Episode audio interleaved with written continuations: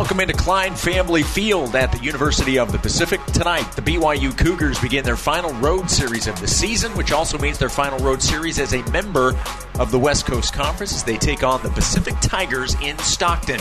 In a great situation now to pick up more RBI. And that's exactly what he's going to do. A base hit into right center. One run will score. They'll wave Wilk around. There will not be a play at the plate.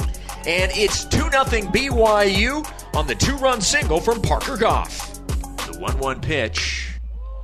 Fly ball to center field. Nimavant moving back near the wall. And that ball is off the top of the wall.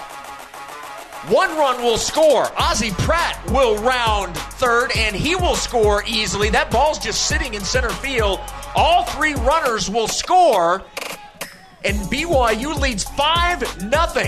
Nimavant made a valiant effort in center field.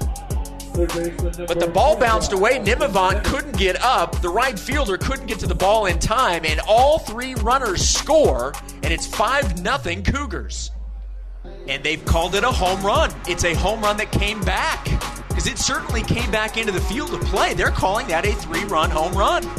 Remaining six games are crucial for the Cougars. One two pitch, ground ball up the middle. It will not get through, but it's bobbled by the second baseman, Miller. And the run will score. Ozzie did not slow up from rounding third. He will score. And a good job of hitting by Cole Gamble to put that ball in play. They're going to give the second baseman an error, which is certainly the right call. The run will score, and BYU does get at least one of those runs back, and it's now 6 4 Cougars. One ball, one strike. Olson with the pitch. And an excuse me swing right to Deming at third. He'll go to second for one. Over to first is in time.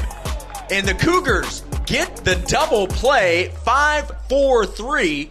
And that will end the inning on the 1 1 pitch, sends it back to the wall, and it's over the wall for a solo shot. Easton Jones with his third home run of the season, and BYU's lead pushed to three. It's 7 4 Cougars. Jacob Wilk on deck for BYU, but right now it's McWilliam versus Vest.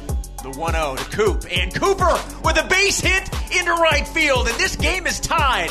Cole Gamble will score from third. Vest making his way into second, sliding in safely. Sapiti to third, and an RBI double for Cooper Vest, and it's 8 8 in the top of the ninth. Way to go, Coop.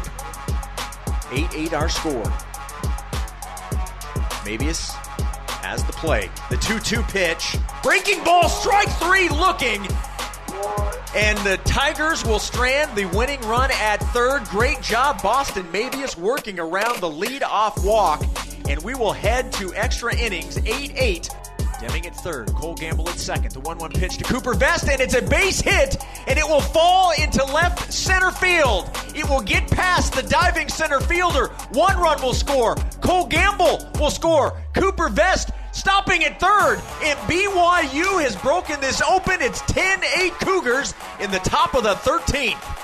First pitch to Jacob Wilk, and that is a fly ball to center field. The catch is made by Otis, and Vest will tag from third, and it's a sac fly RBI as Vest scores from third base, and it's 11 8 BYU. There are two outs in the bottom of the 13th, and a 1 2 count.